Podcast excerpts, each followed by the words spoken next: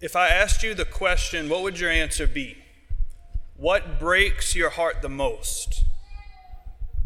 If I were to ask you, in all honesty, just the two of us, and you had to give an absolute, clear, concise, and honest answer, what would your answer be? What breaks your heart the most in life? It's a difficult question, and at, at first I'm sure we get all these different ideas and maybe these platitudes. This is what I should say. This is what should break my heart. But honestly, if we answer that question with all of our heart, what breaks our heart the most, that is the very thing that we love the most. Because I could ask that same question, what do you love most? And we could give literally an infinity's worth of answers. I love my family, I love my friends, I love pizza and ice cream, I love Father Matthew, I love Father Andrew, I love everything else in life, but what do you love the most? Out of everything that the Lord has created, everything that he has placed in your life, what do you love the most? We can really only know by pinpointing what breaks our hearts the most, what absolutely tears our hearts apart. And the reason I ask that question is because that has to be at the heart of what we do as a church. Sunday after Sunday, weekday after weekday, I feel like all of our homilies point towards something about teaching about catechism or evangelization, building the kingdom. We say all of these different things, and we absolutely should. Don't get me wrong. We're not going to stop talking about those things. But we hear it so often, unless it really takes root in our heart, all of those things just become cliche. They become platitudes. Build the kingdom, build the kingdom, build the kingdom. Preach the gospel, share the good news. Great, awesome. What does that actually mean? Because we celebrate this fiftieth day of the Easter season, literally Pentecost, fiftieth day. It's the final day of the season. We have celebrated joyfully. We've sung the Alleluias over and over and over. We've had all the fancy things on the altar, the fancy vestments, all the great music, everything that just reminds us of who we're supposed to be as Easter people. But then the season of Easter comes to an end today. When this Mass is over, Easter is done. We get back into ordinary time tomorrow. So what? It's not just this big close to this season. It's a commissioning. Jesus says not once but twice in the gospel, peace be with you. He's not offering peace to anybody that he doesn't love. What breaks your heart the most? Well, what breaks the Lord's heart, what breaks the Sacred Heart the most is when his people reject him. When we leave, when we turn our back on him, when we don't take seriously the call that we have been given at baptism, and then over and over and over every time we come to Mass. Because at the end of Mass, we don't just say, leave. Here's your blessing. Please get out. We got to close up. Go. Build the kingdom. Go. Proclaim the gospel of the Lord. Glorify the Lord by your life. These are all options that we can say, but the inevitable commission is that you need to leave and go and do something. We have work to do. When we choose not to do that work, that is what breaks our Lord's heart. And that's not a Catholic guilt trip, don't get me wrong. But that should empower us. I shouldn't want to break Jesus' heart. I shouldn't want to hurt my Lord. I did that enough when he was hanging on the cross for me. What breaks your heart the most, that's what you love the most. When we talk about building the kingdom of God, it's not just so that we can increase the number of people in the pews. It is not just so that we can increase the collection. Although if you want to do that, I'm not going to, you know, deny that. I'm not going to reject that gift. But evangelization has to be rooted in love, because if it's not, it's what Pope Francis calls proselytization. Trying to get people just to increase numbers and join your club. Evangelization has to be rooted in true and authentic love. Jesus loves us. We know that. That's another thing we hear all the time. Jesus loves us, and because he loves us, he gives us the Holy Spirit. We celebrate that on this Pentecost Sunday, this fiftieth day of Easter, to be re-enlivened, reinvigorated, to be empowered with authority to go forward. He does that because he trusts us and he loves us to do so. How could we possibly say, no, no thanks. I'm going to reject that gift. The whole point of this Easter season, the whole point of this Pentecost day is not the birthday of the church that happened Good Friday. It's not just so that we can wear the red vestments one more Sunday during the year. It's not just so I can get everybody one more good time with the holy water. It's not just because we need some pomp and circumstance, but this is a reminder to us that if we don't love the people we are evangelizing, we're sinning. We're breaking our Lord's heart.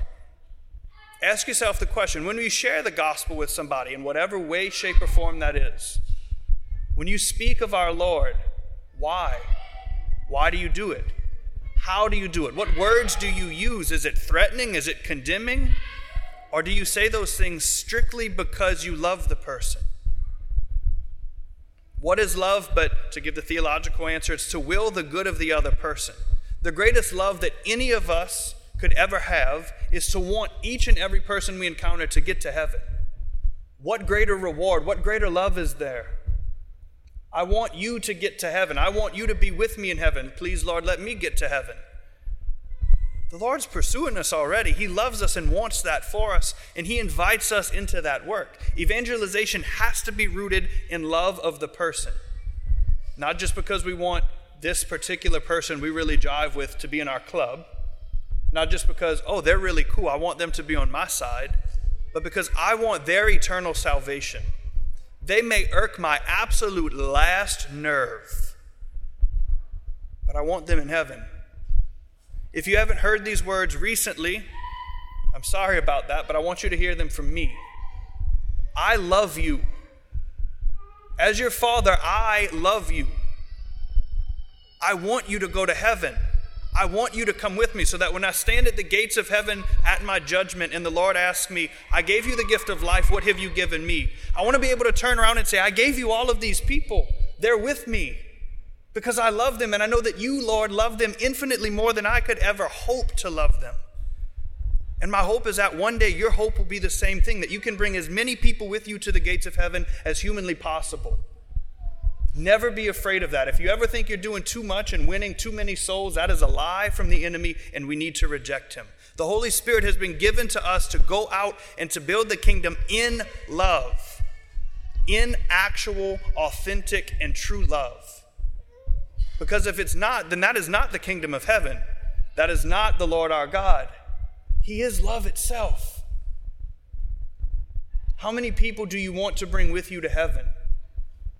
If the answer is not all of them, we have work to do. You are loved.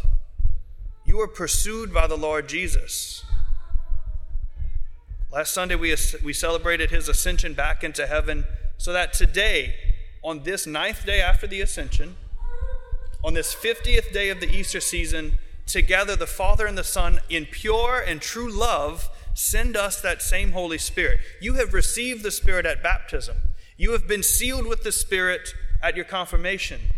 The Holy Spirit is the one at work every time the priest holds his hands over the bread and wine and calls down the Holy Spirit, commands that the Lord come to be with his people again, to dwell with them. Not because we want to one-up God and tell him what to do, but because we love him, or at least I hope we do, because he loves us, and I know that he does. Evangelization, spreading the gospel, building the kingdom, whatever phrase you want to put to it, it's still the same work, and it has to be done in love. That can be done in millions of different ways. So ask yourself this next question. When was the last time you actually did share the gospel? And I'm not saying you had to open the book of the Gospels and say, hey, did you read this story? I'm not saying you have to say, hey, Jesus loves you, and if you don't love him back, you can go to hell. I'm sorry. When was the last time you just offered to pray with somebody? When was the last time somebody offered to pray or offered and asked you for their for your prayers? Pray for me with this. Okay, I absolutely will, but let's pray right now. Take five seconds and just ask the Lord to be with them. That, my friends, is how we build the kingdom. Because love in that moment brings you to want the good for them, the Lord for them, salvation and peace and honor and healing and all of these different things for them. It has to be done in love. And little by little, the closer we draw to the Lord, the more our hearts are conformed to his, the more we love his people. We may not like them all the time, but Lord willing, we will love them. And they will know that we love them by the way we live our lives. We can't live a double life by coming and praising the Lord on Sunday morning and then living the rest of our week as if Pentecost never happened, as if the resurrection wasn't a real thing, as if we don't know who Jesus actually is. The more we draw near to him, the more it's going to break our heart when we see people reject him. And that is okay, because even in those moments, our hearts can be united to the Sacred Heart, which is a heart of mourning and suffering and loss, ultimately a heart of death, but one that overcame death. You look at that image of the Sacred Heart, and it is bruised, bleeding, and broken, torn open by the lance, pierced its side, crowned with thorns. It's on fire, pierced with a cross at the top. And yet that is the heart of our Lord. And if we don't have his heart, the Holy Spirit has not really taken root in our lives. And it's not because he didn't want to. It's because we said, no, thank you. This is an opportunity for us as a church to realize that when we leave today, there's work to do, and that work has to be starting to love other people in an authentic way, not tolerating what they do with sin. That's not what love is. Love is not just, oh no, I love you, Jesus always loves you, who am I to judge? No, Jesus says judge people. Judge them in righteousness. Judge their actions. To call them to a greater holiness, not to say, I judge you, therefore I don't like you, and you're going to go to wherever. But to really love someone is to call them out on what they do wrong.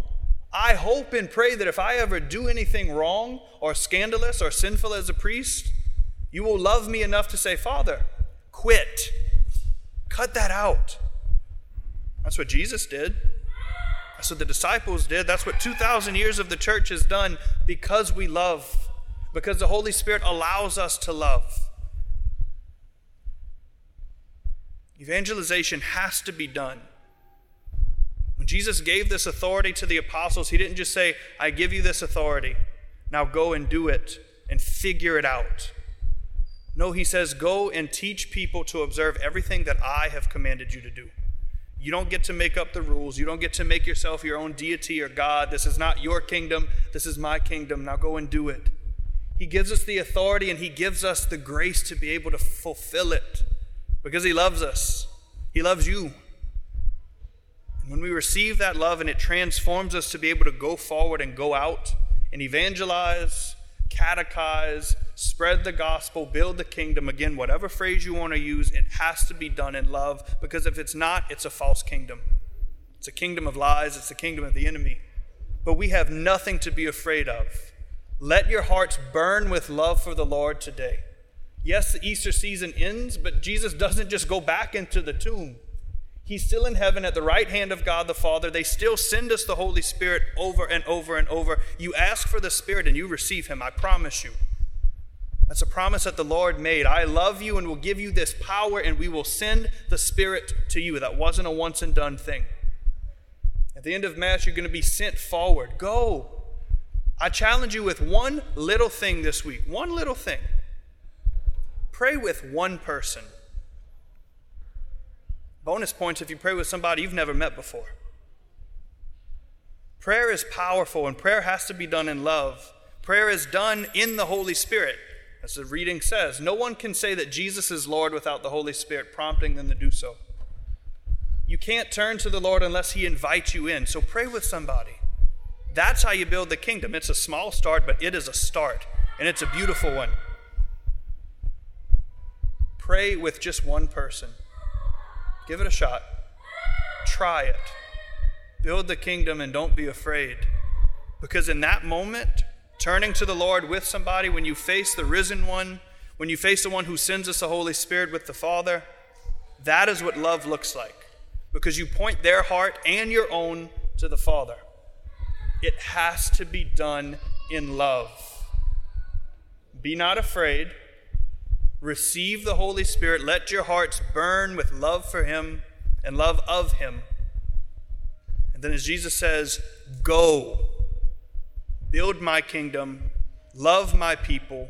Teach the gospel. And live in that freedom. Thank you for listening. The ministry here at C T K is made possible through our generous donors and golden givers.